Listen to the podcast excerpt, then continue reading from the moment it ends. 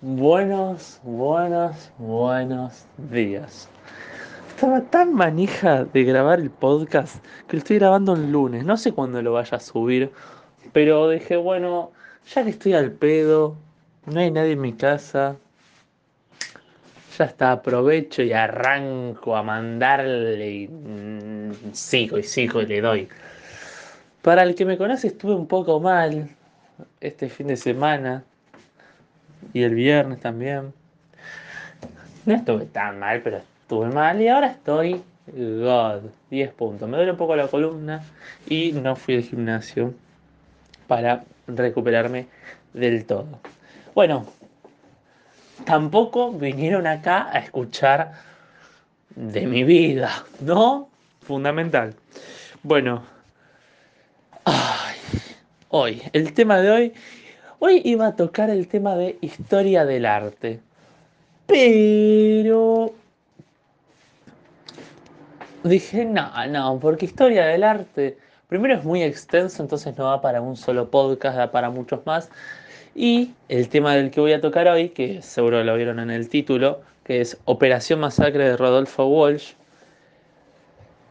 es un tema que lo tengo más fresco y es más corto, entonces puedo tocarlo y, y no va a haber ningún tipo de problema. ¿Me entienden? Bueno, además fue un estrés esta semana, un estrés bárbaro. Bueno, esta semana, estos últimos días. Bueno. Bueno, hoy vamos a arrancar con Operación Masacre de Rodolfo Walsh. Operación Masacre es bueno, no, vamos a hablar un poquito de Rodolfo Walsh antes.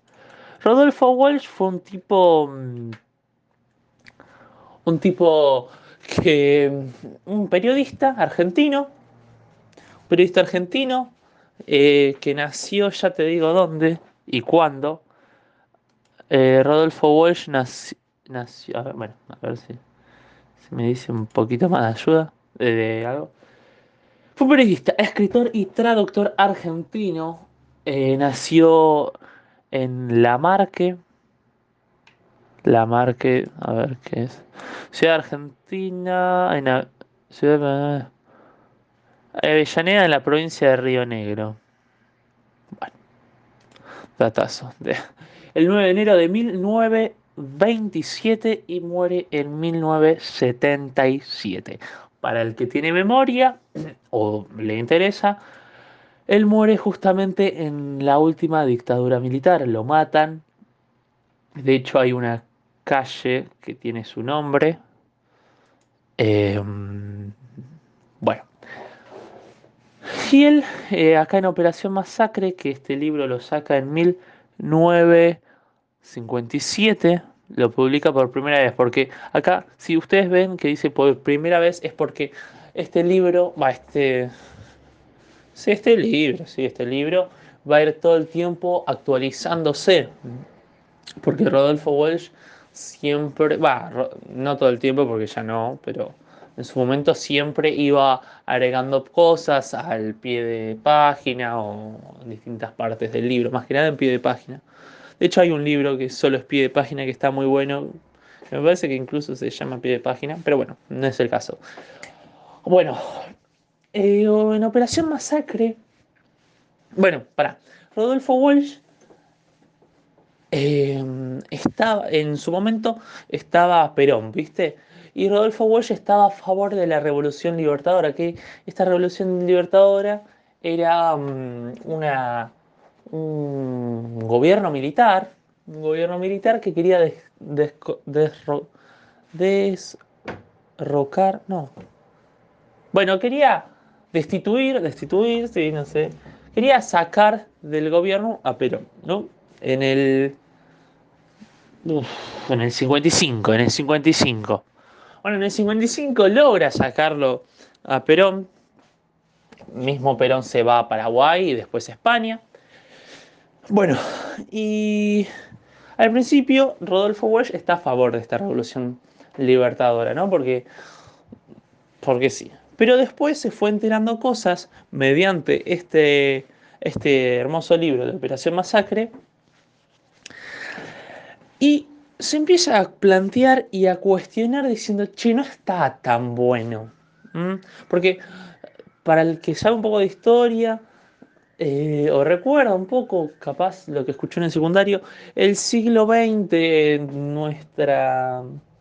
nuestro país y en el continente en general, va, en Latinoamérica en realidad,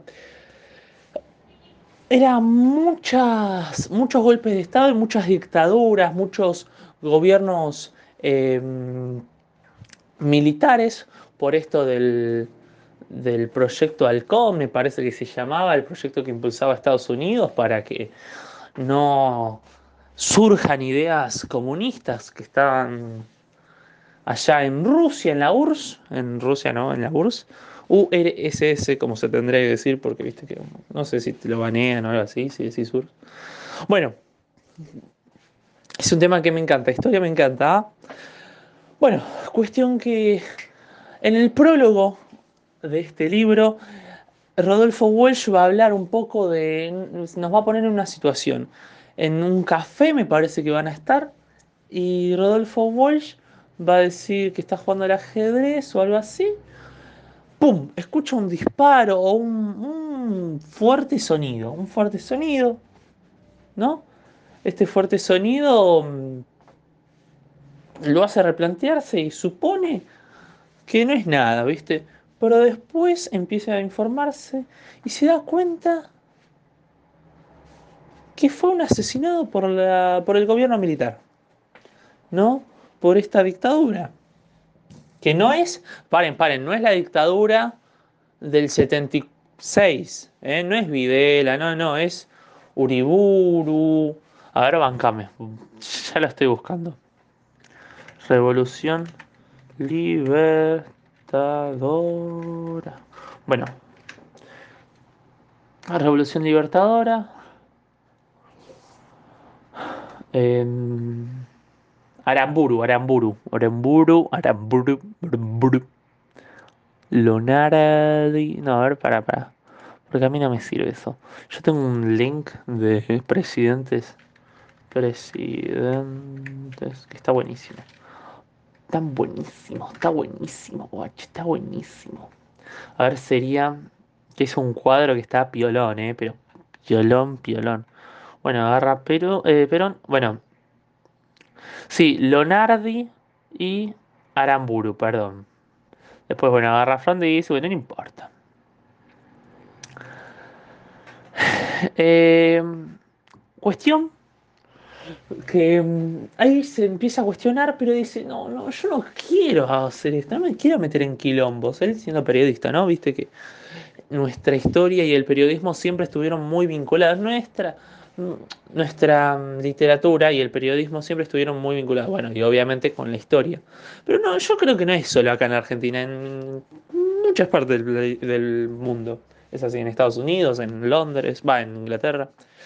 Bueno, eh, que Inglaterra y Gran Bretaña son distintas cosas y Gran Bretaña y Reino Unido también. Pero bueno, dato de color que tiro. ¿Viste? Datos de color. Así, se me caen los datos de color, boludo. Es increíble. Tendremos que poner una sección datos de color. Ah, háganme saber si quieren historia del arte. Es. No va a ser un podcast y no creo que sea de acá. O sea, si lo hago es cuando termine lo de filosofía y termine el año en todo caso, o alguna un día que no tengo filosofía, ahora sí, no sé. Bueno, vamos, ya está, terminemos con eso y arranquemos con el libro Operación Masacre de Rodolfo Walsh de 1972, porque el primero fue 1957, pero después en 1972 volvió a publicarse. Bueno. Él en distintos capítulos nos va a presentar distintos personajes, ¿no? En los primeros capítulos. El libro, como en la gran mayoría de todos los libros, se va a dividir en muchas partes.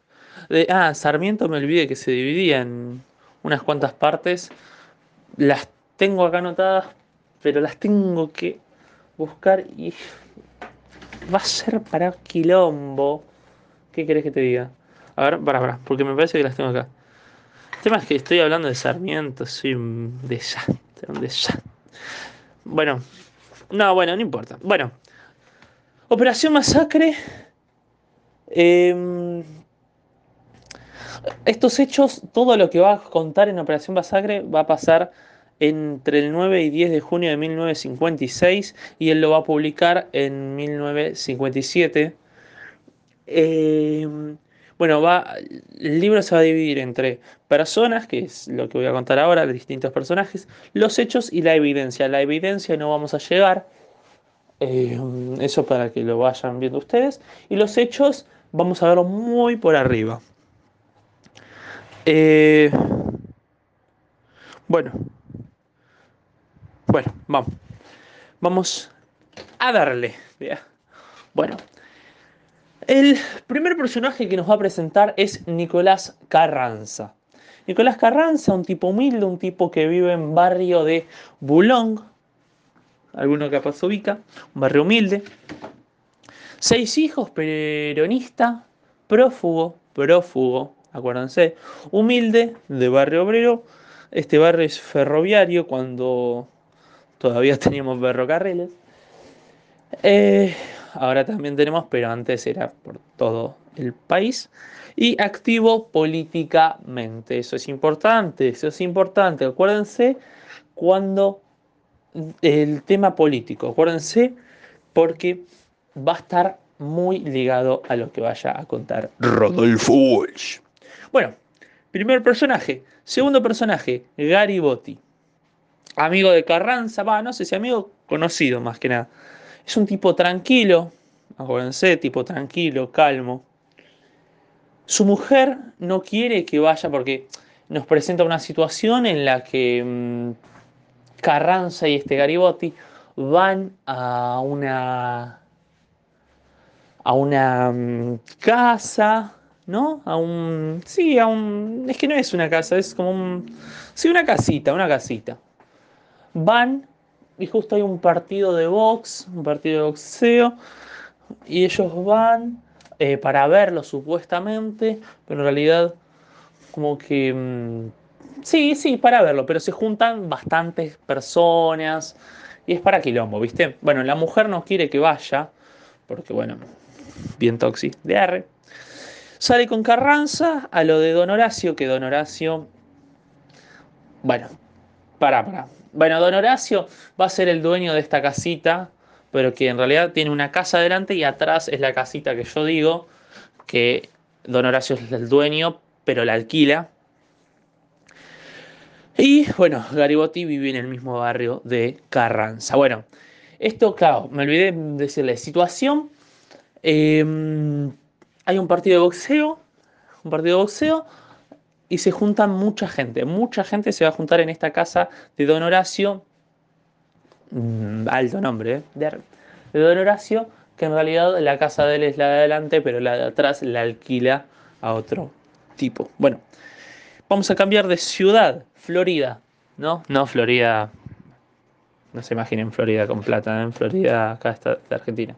Bueno, Florida, una ciudad mal cuidada, nuevo, me parece, fuertes cambios económicos con respecto a las casas. Ah, bueno, se entiende, ¿no? Es una ciudad nueva, no está del todo cuidada, hay mucha diferencia económica cuanto a, a las casas. Cerca de Retiro, Vicente López. Bueno, acá vamos a explicar un poquito, va a explicar un poco quién es, fue, quién es Donarás. En realidad no lo explica así, lo pone en la situación que yo estoy diciendo de esto que van a la casa, pero bueno, vamos a ir sacando distintas características. Igual sí lo dice, lo nombra, lo nombra. Don Horacio, dueño de la casa, dueño de la casa, que alquila, eh, dueño de la casa y alquila un al fondo, practica deporte, critica a los políticos, no tiene posicionamiento alguno ayuda a la gente, es electricista, quiere jubilarse, tiene una hija, está bien económicamente, fusilado, que sobrevive. Y bueno, eh, para que se den cuenta un poco, la casa esa está adelante y al lado tiene un pasillo que va a la casita de atrás. Bueno. Ay, me estoy cagando de hambre. Bueno. Eh, ¿Qué quiero? Estas me parece que son textuales del libro, estas distintas características. Eh, ¿Qué quiere recalcar con este? Es un tipo humilde, un tipo, va, un tipo humilde no, un tipo sencillo, un tipo estándar, un tipo que no, que critica a todos como cualquiera, viste, que critica a cualquier político, que todos son unos chantas. Bueno, ayuda a la gente, un tipo ejemplar, bo. Electricista, quiere jubilarse, un tipo sencillo, un tipo que ya está, está bien económicamente. Eh, bueno, eh, bueno, después también otro dato, no es de color, es dato que va a influir. Ah, no sé si influye tanto, pero bueno. La radio del Estado, ¿no? La radio, la radio, la, la radio, no toca temas políticos, ¿no? No toca temas políticos porque, bueno, el gobierno lo obliga a que digan lo que ellos quieren, en especial Aramburu. Bueno, eh, siguiente personaje, Miguel Ángel Giunta. Bueno, hasta ahora vamos acordándonos, ¿no? Carranza, tipo que sí eh, influye en la política, que es peronista, o sea, contra a la revolución libertadora. Garibaldi no. Ah, pará, me olvidé decirle. Carranza estuvo prófugo por esto mismo, porque, por, si no mal lo recuerdo, estuvo, mm, me parece que en Tucumán, mirá cómo, qué memoria, en Tucumán, estos son nombres de verdad, alguno que otro no debe ser verdad, pero la gran mayoría son nombres de verdad. Bueno, de hecho, el libro está basado en hechos reales. Bueno, eh, prófugo en Tucumán por esto mismo de ser político, activamente político. Y bueno, logró escaparse y bueno, vino a Buenos Aires. Garibotti no, Garibotti mm, no incumbe en la política. Don Horacio, bueno, como tu abuela, como tu abuelo, critica a todos. A mi abuela igual no critica a nadie. Una sí, la otra es fan de un partido político. Bueno, Miguel Ángel Giunta, vecino y amigo de Don Horacio, eh, deja sola a la esposa porque vive enfrente, ¿eh? vive enfrente y mm, cuando va quiere ver el partido de box y deja a la esposa sola 30 años, rubio, expansivo, expansivo, ¿no será expresivo? Bueno, em, igual es irrelevante. Tiene gran humor, honradez, sincero, está indignado, inocente, zapatero, no, indignado, para. Bueno, hay cosas que la verdad que no entiendo indignado, bueno, no sé. Bueno, inocente, zapatero, adivina el deseo de la otra persona, o en físico, destreza. Esto acuérdense que le va a ser útil en un momento. Eh, fusilado que sobrevive. Acuérdense también, fusilados que sobreviven, que hasta ahora es este Giunta y el anterior de Don Horacio.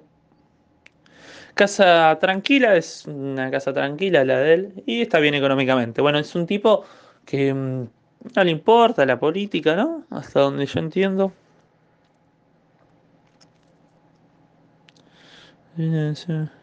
Ah, es buen vendedor, me parece, porque era zapatero. Y esto de adivinar el deseo de la otra persona, esto le va a servir también. Ya van a saber por qué. Rogelio Díaz, marinero. Dos o tres hijos, me parece, de ahí puse chicos. No se sabe su posicionamiento político, ¿viste? Acuérdense, acuérdense de todo esto. ¿eh? Bueno, gente, eh, me tomé un break y justo se, en realidad justo se me cortó el audio y me tomé un break y fui a comer algo y se cacona. Pero seguimos, ustedes me parece que lo van a escuchar todo de corrido o en distintos podcasts, depende cómo pueda arreglarlo yo, ¿viste? Porque justo se me cortó me asusté un poco, pero después me acordé que. Lo podemos unir. Merendé, ¿eh? Comí algo así rico. Bueno. Ay, íbamos por Rogelio Díaz, si no mal no recuerdo. Bueno, Rogelio Díaz, marinero, dos o tres hijos, igual irrelevante eso. Eh, no se sabe su posicionamiento político, es grandote físicamente hablando, ¿no? No se sabe su posicionamiento político. Grandote, es negro, de tez negra, no es racista decir que es negro, así que por favor, el que piense que es racista puede retirarse, coño, que va, que va. O si quiere no retirarse, no se retire. Disculpame si te, si te lastime. No. Eh, eh, negro, edad indefinible. Oh, alegre, conversador. Como vos, como ella, como todos nosotros. Casi todos lo daban por muerto, pero no es así. Santiagueño, le dicen Winrar, algunos sabrán por qué, otros no. Porque es normal que se, porque o sea, es normal que te descomprimas. Perdón. Eh, no lo podían identificar porque nadie lo conocía. En la casita, ¿no? En esta casita todos se van a ir juntando en esta casa, ¿no? Recordemos eso, que todos al principio arrancó con Carranza, pero ahora todos los personajes que veamos van a ir en dirección a esta casa, a esta casita en realidad, ¿no? Eh, muchos lo dieron por muerto, no sé si después de lo, que, de lo sucedido o antes, la verdad, no me acuerdo. Eh, pero bueno, discúlpenme, ¿no? Discúlpenme. A ver, no lo leí ayer el libro. ¿Está mal? Sí, está mal. Pero me gusta hacerlo así, me gusta que sea un poco así informal, que sean mis apuntes, que yo me vaya... Va, a mí me gusta, no sé si a ustedes les gusta o no. Ah, déjenme saber en la cajita de comentarios. Bueno, siguiente personaje. El más, va, no sé si importante, pero por él fue por el cual Rodolfo Walsh arranca a escribir Operación Masacre. Operación Masacre se llama, ¿no? Vea. Bueno, Carlos Lizazo, 21 años, tímido, hijo de don Pedro Lizazo, una familia bastante política, se aleja del peronismo, esta familia, es opositora a Perón, después se les une, pero ve lo que es la revolución y se vuelve a alejar. Martillo. ¿Cómo es esto? Familia, eh, eh, familia bastante política. Se aleja del peronismo. Es opositora a Perón, ¿no? Si se aleja. Después se les une, pero ve lo que es la revolución libertadora, supongo. Y se vuelve a alejar. Bueno, sé bueno, básicamente va variando, ¿no? Esta familia de, de identidad política, ¿no? Va variando, va variando, varía, varía. Eh, y se vuelve a alejar. Bueno, martillero, un tipo humilde, un tipo sencillo. bueno, no sé, depende de qué tipo de martillero sea. Si tenés 600 locales de inmobiliarias, estás con mucha guita. Pelea por los revolucionarios, aunque no está decidido. Abandonó los estudios para trabajar, este lizazo, ¿eh? este lizazo ahora, porque antes hablábamos de la familia, ahora hablamos o sea, solamente de Lizazo. Lizazo pelea por los revolucionarios, aunque no está decidido. Abandonó los estudios para trabajar. Ah, los revolucionarios son todos los que están yendo a la casa. Perdón, perdón, me parece que es así. Me parece que es así. Si no mal, no recuerdo. Eh, abandonó los estudios para trabajar, se rompe el lomo, juega al ajedrez, es tranquilo, reflexivo, nunca anda armado, ¿no? Un tipo con estas características que quiere hacer. Quiere básicamente llegar, o que uno, el lector, haga ver, haga, pueda llegar a la conclusión de que, de que, no está bien dicho, que el tipo era un tipo oculto, ¿viste? Un tipo inteligente, más eh, cerrado, ¿viste? Nunca andaba armado, iba muy tranquilo, capaz en ese momento era más común ir armado, estaba bien económicamente, el tipo muere, el tipo va a morir en este cosa. Y bueno, evidentemente va a morir porque es el disparo que se escucha, ¿viste? Que yo conté, el disparo que escucha que hace que Rodolfo Walsh salga de la confitería y bueno. Y Carlitos lo quiere proteger. Carlitos. Ay, discúlpame. No sé quién es Carlitos. Carlitos. Bueno, me mataste. No, perdón, pero. Bueno, debe ser otro tipo, Carlitos TV. no, pero escuchen. Eh, lo lamento, perdón. Tendría que. No sé, no sé. Si es que yo no quiero que sea tipo un. Tipo que te cuente el libro así nomás, porque primero no lo vas a tener ganas de leer, porque eh, ya está, te lo estoy contando todo. Y segundo, porque. Eh, si yo veo un video antes y te lo explico más o menos bien, no estaría siguiendo al, del todo los apuntes, aunque sí podría seguirlo, pero no me gustaría, no me gustaría, ¿me entendés? Además, no es por paja porque son 20 minutos. Está bien que un poco me olvidé, podría haberlo hecho, eso es verdad. Pero bueno. Ay, no, además, bueno, si no importa, ya está, ya está.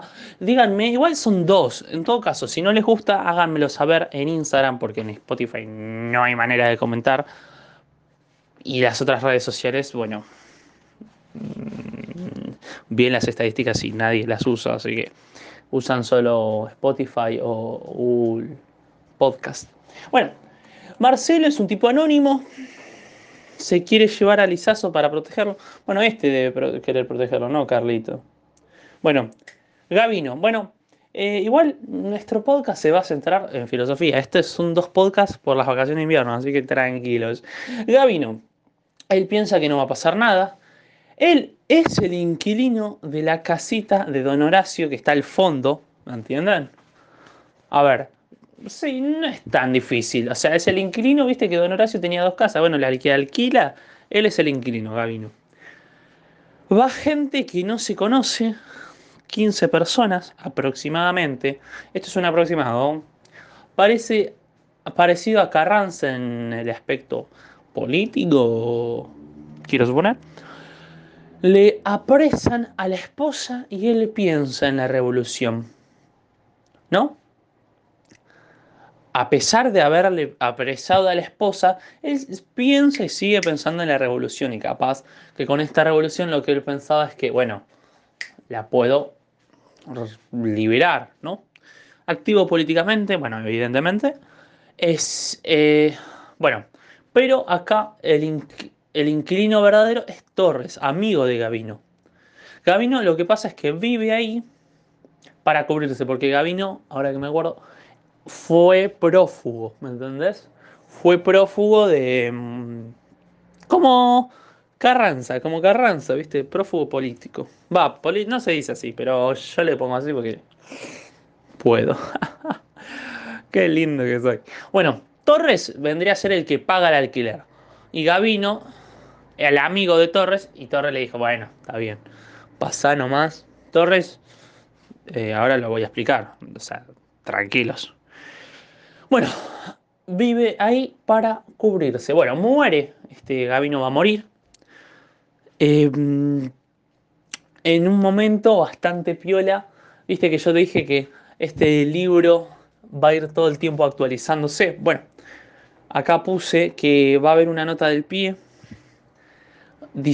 para referirse a que no es un texto terminado. Operación Masacre en todo momento va actualizándose y y cambiando, ¿viste? Entonces hay una nota al pie que dice que Gavino le responde a Walsh, a Walsh, o sea, Gavino, el real Gavino, diciendo que no estaba de acuerdo con la descripción que Rodolfo Walsh le da de, sobre él y también dice que él no mató a Lizazo. Bueno, se ve que en algún momento Rodolfo Walsh dio a entender eso, aunque yo lo que leí no lo, no lo vi así, no lo vi así, pero bueno, es lo que dice Gavino. Eh, bueno. También dice que él no mató a Alicia. Bueno. Eh, me parece que Gavino se había. Em, había ido a Paraguay o a Bolivia, me parece. Bueno, Juan Carlos Torres, el que paga el alquiler. El verdadero inquilino se dice que es tranquilo, se ve que es tranquilo. Suele desaparecer por varios días. Eh, para la policía es buscado, es un tipo bastante... ¿Ves? O sea, con todos estos personajes y todas estas características, lo que te quiero decir es como... En un mismo grupo hay distintos tipos de personas en el ámbito político, en el ámbito policial, ¿por qué no? Policial. Pero después va a pasar que a todos los agarran, todos los ponen en la misma bolsa. Esperen, chicos, esperen, se me están adelantando. Arre, que soy yo. ¡Qué chistoso que soy, nene! Bueno, ¿Ves? No te lo explicaré tan bien como un video en YouTube, porque primero no quiero, segundo porque me olvidé de ver el video. Bueno, sí, me olvidé, me olvidé. Vamos a ser sinceros. Pensé que acá iba a entender, pero como siempre me pasa, me olvido. Qué chistoso. Y encima te pongo humor, te pongo chiste, que esto, que lo otro, como se nota que tengo 17 años. No les interesa que se sepa su nombre, o sea, no quiere Juan Carlos Torres, ya sé tu nombre, así que mucho no te funcionó esa última idea. Pero bueno, habla con Walsh, él va a hablar con Walsh, con Rodolfo Walsh. Él va a investigar y encuentra la verdad y los policías no. Walsh, Walsh va a investigar y encontrar la verdad. Los policías no. Esto aquí hace referencia, peren, peren, peren. Hay del fondo, ¿quién levantó la mano? A Alan Poe.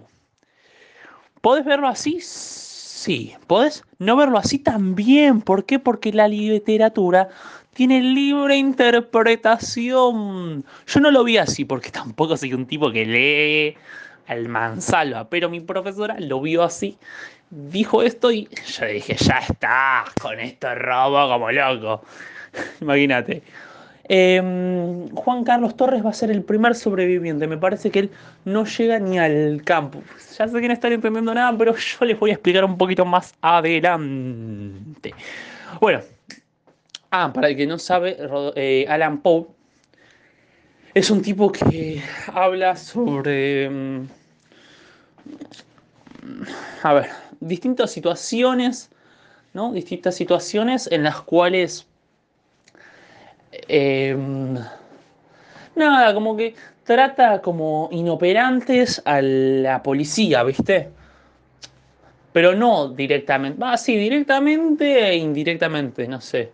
Hay algunos que son muy conocidos, que están muy buenos. Son de terror algunos, otros no. Bueno, de hecho lo leímos ese libro, lo buscaría. De hecho lo voy a hacer porque soy un tipo curioso.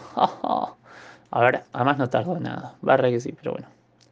A ver, bancame un cacho. Bueno, este tipo, Alan Paul, es bastante reconocido. Yo creo que la gran mayoría lo debe conocer. El corazón de la Tor, me parece que se llama. El corazón de la Tor. A ver, para, para. El corazón de la Tor. El corazón son delator. Sí, ya sé que lo repito muchas veces, pero yo cuando escucho podcast y veo que y escucho y siento silencio, eh, es como que me asusto, pero después me doy cuenta que debe estar buscando algo. Entonces yo lo repito para que no se asusten como yo. Eh, eh, es estadounidense Alan Poe. Y bueno, sí, debe ser ese, boludo, yo sé. Ay, perdón, boludo. Ay, dije la palabra prohibida. bueno, sí, me parece que es ese. Eh, eh, Edgar Allan Poe es un tipo. Este es el que escribía cuentos de miedo y que estaba medio loco. Nació en 1809 y muere en 1849. ¿40 años vive? Amigo, re poco. ¿Viste qué matemáticas que tengo, boludo? 40 años y unos meses y... Octubre es mes 10 y 9 meses. hoy con nueve meses me pasaron varias cosas. Bueno, no, no joda, chicos. bueno, eh, un minuto más. Bueno, no sé por qué acá. Ah, bueno. A ver, y me parece que este es el último Mario Brion. Es un tipo de clase media, trabajador, ocupado, administrador, un tipo culto. El relato es parecido al de Carranza, así que no me hinchen las bolas. Así, básicamente. Em, el fusilado que vive. Este fusilado que vive, bueno, como dije anteriormente, es Libraga. Libraga, que hace que surja la investigación de Walsh, ¿no? Por este golpe, este golpe, ¿viste? Qué edición que tengo que te puse un golpe. Golpe. Así se escuchó. De ¿Te lo podría editar? Sí, lo voy a editar. No. ¿Sé editar? Sí, lo voy a hacer. No. No, no, no, no, no, no, no, no. ¿Sabes por qué? Primero, porque mm, no me gustaría, como que los podcasts son más así, informales, sin tanta edición. Segundo, me gusta así, me gusta así, que sea tan informal y que sea tan así. Ponele, yo veo muchos canales que no editan y no me parece que esté mal cuando tiene mucha edición es como que, ay, me siento saturado, me siento empalagado. ¿No será una excusa que no querés laburar? Podría ser. Bueno, Juan Carlos Libraga, colectivero, bastante confiado, no sabe nada, el único que se va a presentar a pedir justicia. Calculador, le dice la frase de El fusilado que vive, padre de Juan Carlos y don Pedro tres hijos constructores. A ver, para, para, para. Bueno, Mario Brión ya lo entendieron, ¿no? Un tipo humilde, ya está, un tipo humilde, va, clase baja, un tipo sencillo, un tipo sencillo y culto. Juan Carlos Libraga, supongo que será el hijo. Ah, no, no, Juan Carlos Libraga. Colectivero, bastante confiado, no sabe nada, el único que se va a presentar a pedir justicia. Bueno, Libraga, sábelo. Calculador, le dice la frase del fusilado que vive, pero no me acuerdo, este Libraga dónde estaba. Bueno, no sé. Padre de Juan Carlos. Acá supongo que... Padre de Juan Carlos, que se llama igual. Y don Pedro, tres hijos constructor. Bueno. Ah, padre de Juan Carlos es don Pedro. Tiene tres hijos y es constructor. Qué hijo de puta que soy. Soy un... Yo no sé si se pueden decir malas palabras. Las digo sí. ¿Por qué? Porque soy un picante. Después no veo un peso. ¡Ay, qué chistoso! Vicente Damián Rodríguez. Me parece que este sí es el último. Ah, re mentiroso, no sé. No sé, hay 400 personajes. De hecho, una parte, un tercio del todo el libro es de personajes. Así que si no hay personajes, deben ser como 15 personas. Y hasta ahora nombramos 1, 2, 3, 4, 5, 6, 7, 8, 9, 10. 11, 12. Bueno, me faltan 3. Ah, que las otras 3 me parece que ahora las voy a explicar. 3. Eh, ah, el padre este, don Pedro, me parece que no va a estar. ¿eh? Vicente Damián Rodríguez es grandote, juega al fútbol, es medio infantil, con algunas ideas, se autoproclama, me parece, no sé si se autoproclama o qué, pero fracasado, es ex sindical, esto es importante, buen mentiroso, peronista, otra cosa importante, conoce a Gavino, le miente a la mujer, es pesquero. Va, en realidad no sé si es pesquero, sé que fue al puerto y pescó. Y estaba con Libraga. Este Libraga. Ah, porque estos últimos dos no estaban, me parece, no estaban en la casa. No, me parece que no estaban, sino que estaban por ahí. A ver, si no, van que me busco, algo, veo un video busco y lo digo, ¿no? Mejor. ¿Mejor o sigo así? Ya, no le podía responder nadie. Bueno, sí, voy a ver el video y, y listo. Bánqueme un cacho, ya vengo en 3, 2, 1, día. Bueno, gente, ya lo, lo vi. Qué bien que me vino, Che, lo voy a hacer más seguido porque... Va, sí es un texto, porque si no, no. Pero no se dan una idea de todo lo que me empecé a acordar. Bueno, para, antes de seguir, les quería decir que Em, esto, esto, este libro de Operación Masacre se le denomina no ficción. No ficción. Uno de los primeros, este y otro más. Pero no importa. Otro, otro inglés o británico. Bueno. Em, y lo otro que les quería decir es que no es que escuchó un golpe, perdón, no escuchó un golpe. Escuchó que estaban hablando de eso. Eh, ¿Vieron que yo dije en el prólogo empiezan a hablar de eso? Digo, que escucha el golpe y yo hice así, como un salami que soy. Bueno, no, no estaba hablando de eso. No estaba, no escuchó un golpe. No sé por qué flasheé esa. En realidad lo que pasaba es que eh, estaban hablando en el bar, en La Plata, y bueno, justo él escucha. Ah, justo, golpe de ar. Bueno, y eran 12, eran 12 los que él nombra. Em, después, ¿qué más? Ah, estaba por acá.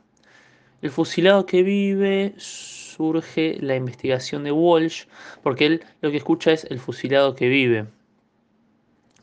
Em, bueno, Libraga es otro que va a la casa, Vicente Damián Rodríguez otro también. Em, otro que va a la casa, perdón. Bueno, hay gente inocente que termina mal. Eh, esta frase es porque, bueno, muchos no son ni políticos, que tampoco está bien que aunque sean políticos fallezcan, pero bueno, como que algunos fallecen sin razón, ¿me entiendes? Va, todos están falleciendo sin razón. Bueno, Walsh eh, se pone otro nombre para criticar y nunca más va a volver a y nunca más va a volver a hablar de sus cuentos de ciencia ficción. Bueno, lo que pasa es que él, o sea, Walsh se va a dar cuenta que no va a llegar a nada con esto. Eh, porque él, este libro lo hace en forma de denuncia, ¿no? En forma de. En forma de. Bueno, pasó esto y está totalmente mal, porque ellos se defendían diciendo que fue la ley marcial, pero lo que pasa es que ellos decían que la ley marcial se iba a aplicar a partir de las 12 y ellos lo que hacen es como ejercerla o justificarse que la están usando antes de las 12, ¿me entendés? Es como que yo ahora sea un gobernador por él. Ah, para, para, porque no terminé. Claro, qué pelotudo. Para, para, para, para, porque me estoy yendo un montón. Bueno, estos son los personajes, ¿no? Eh, todos estos. Eh, ya los nombré, no los pienso volver a nombrar. Bueno, cuestión que van y de la nada, va, de la nada no, lo que pensaban, ah, esto es otra cosa que me olvidé, em, en La Plata estaba habiendo otra rebelión, como otra, mm, sí, una mini levantamiento, un levantamiento, y lo que pensaban es, era, terminaba la, pelea y podían escuchar eso, ¿me entendés? O algo así era. Bueno, cuestión que em, ellos van a, eh, se juntan para ver la pelea y también para ver la rebelión, pero algunos no, no sabían que iban a haber una rebelión. Bueno, cuestión que eh, de la nada cae un grupo policial y los, se los llevan a todos.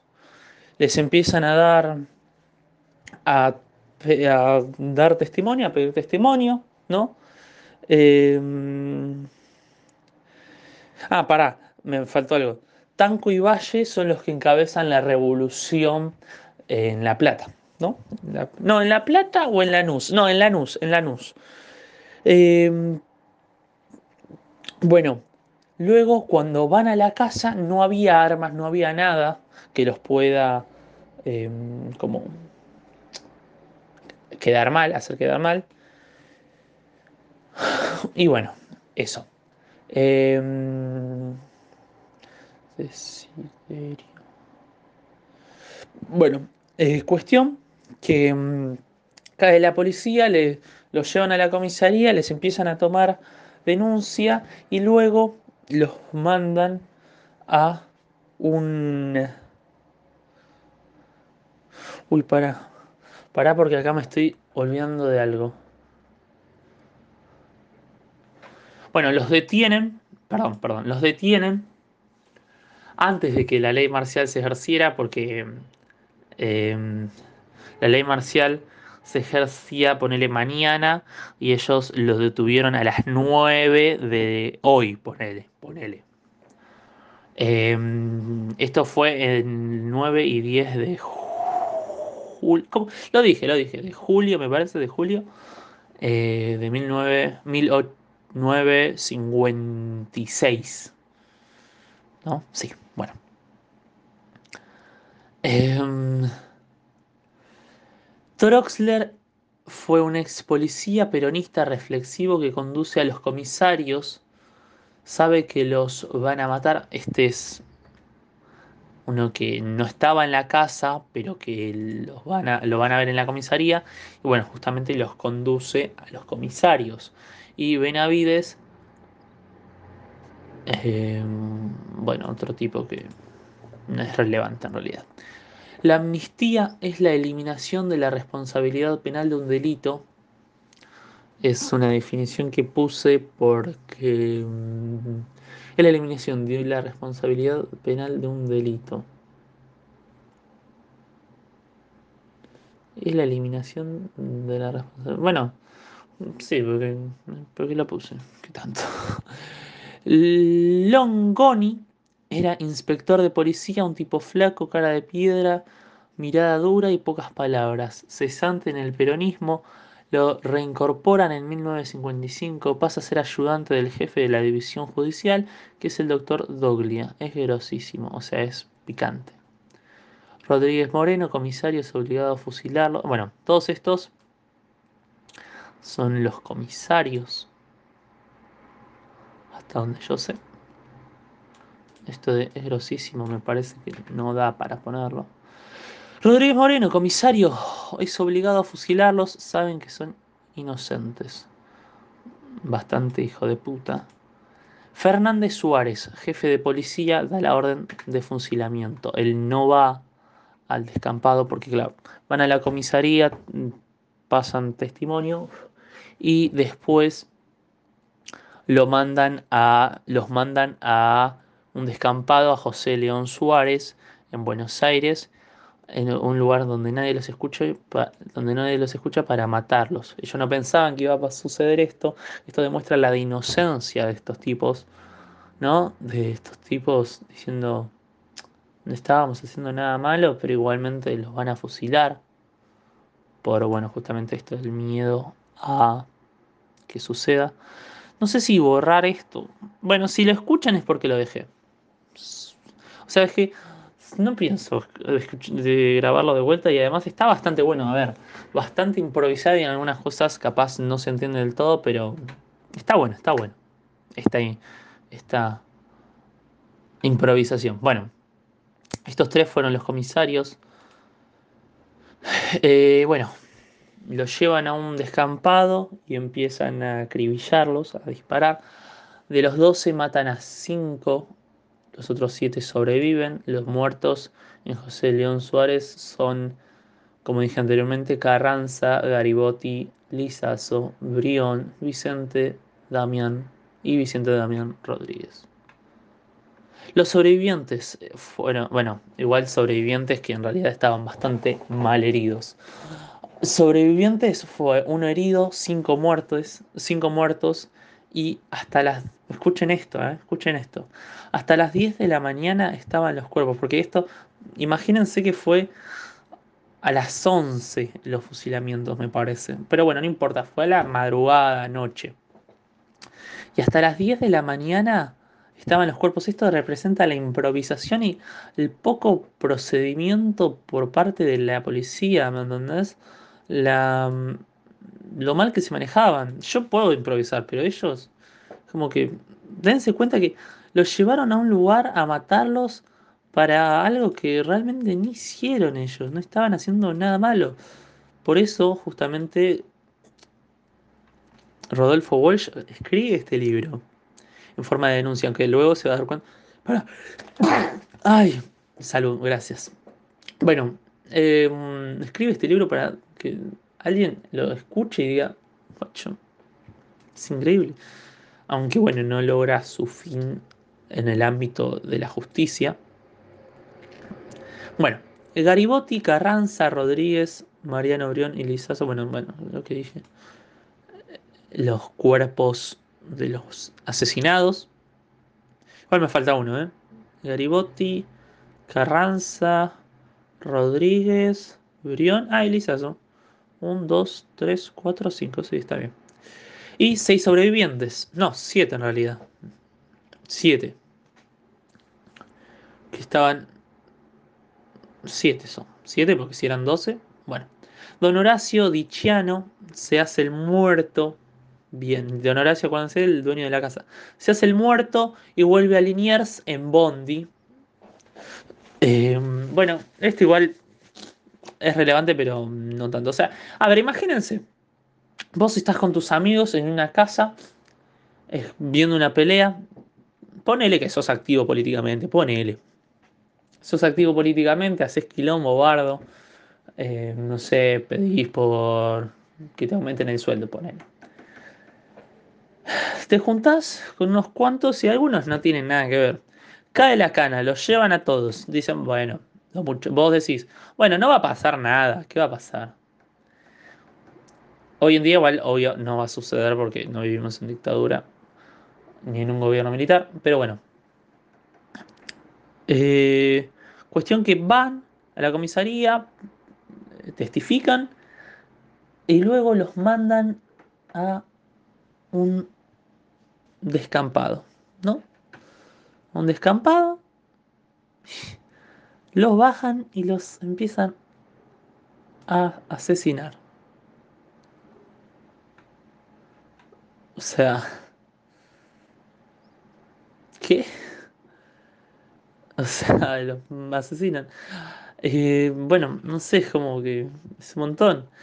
Y cuando los detienen, todavía no estaba ni ejercida la ley que podía permitirles a detenerlos. O sea, no tenían ni derecho de detenerlos. Ahora busqué qué significa ley marcial. Yo la sé de... Bueno, pero porque la busqué. Que es sometimiento del hombre a la justicia militar. Lo pueden matar básicamente. O sea,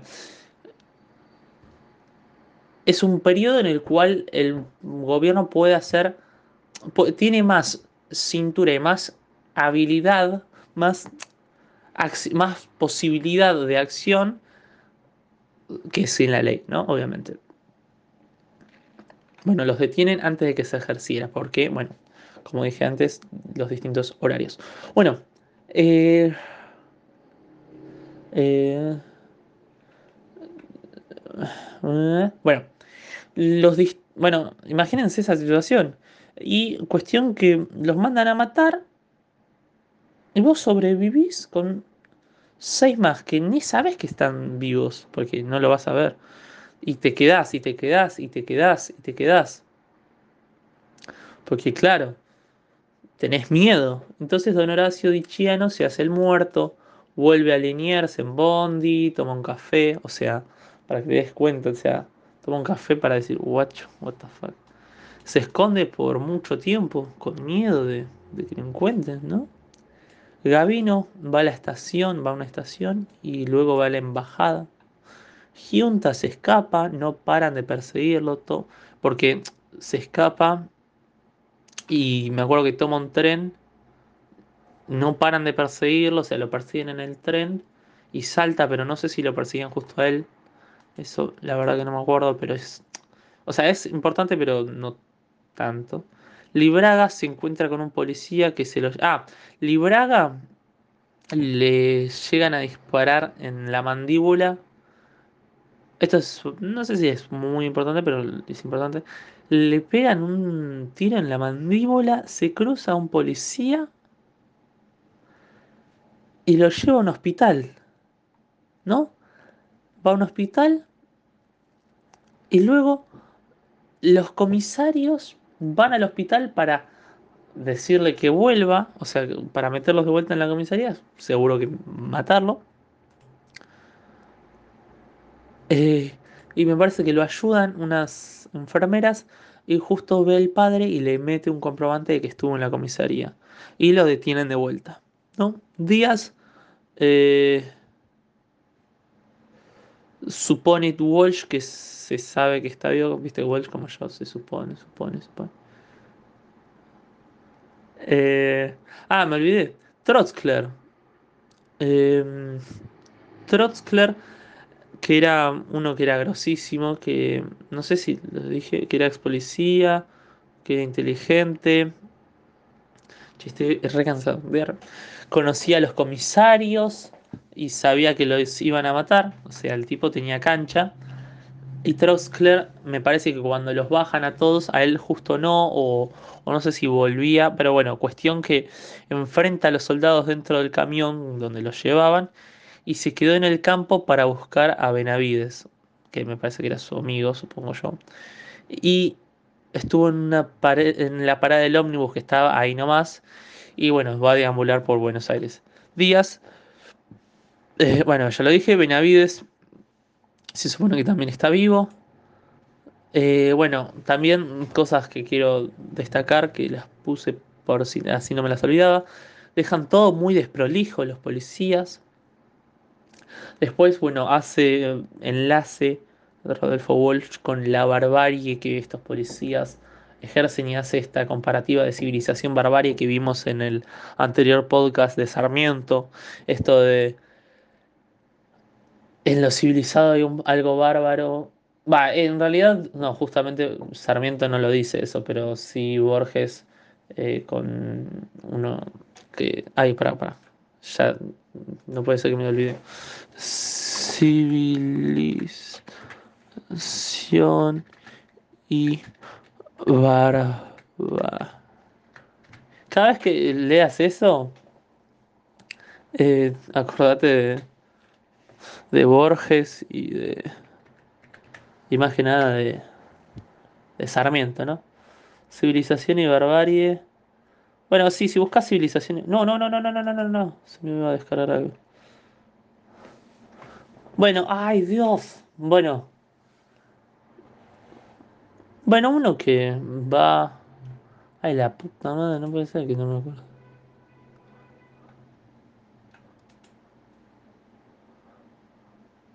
Bueno, civilización barbarie.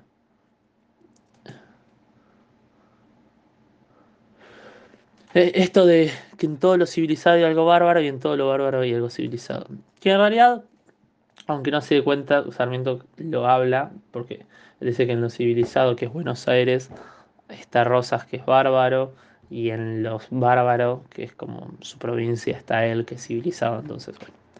Y acá también los policías, que supuestamente tendrían que ser lo más civilizado de la sociedad, em, son bárbaros porque dejan todo desprolijo y los reprime. Y los bárbaros, bueno, y eso, sí.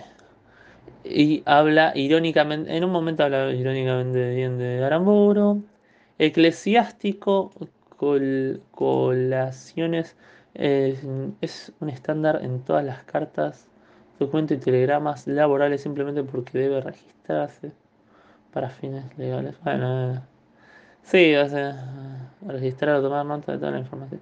Bueno, él lo que va a hacer es un trabajo eclesiástico. Eclesiástico, bueno, no sé.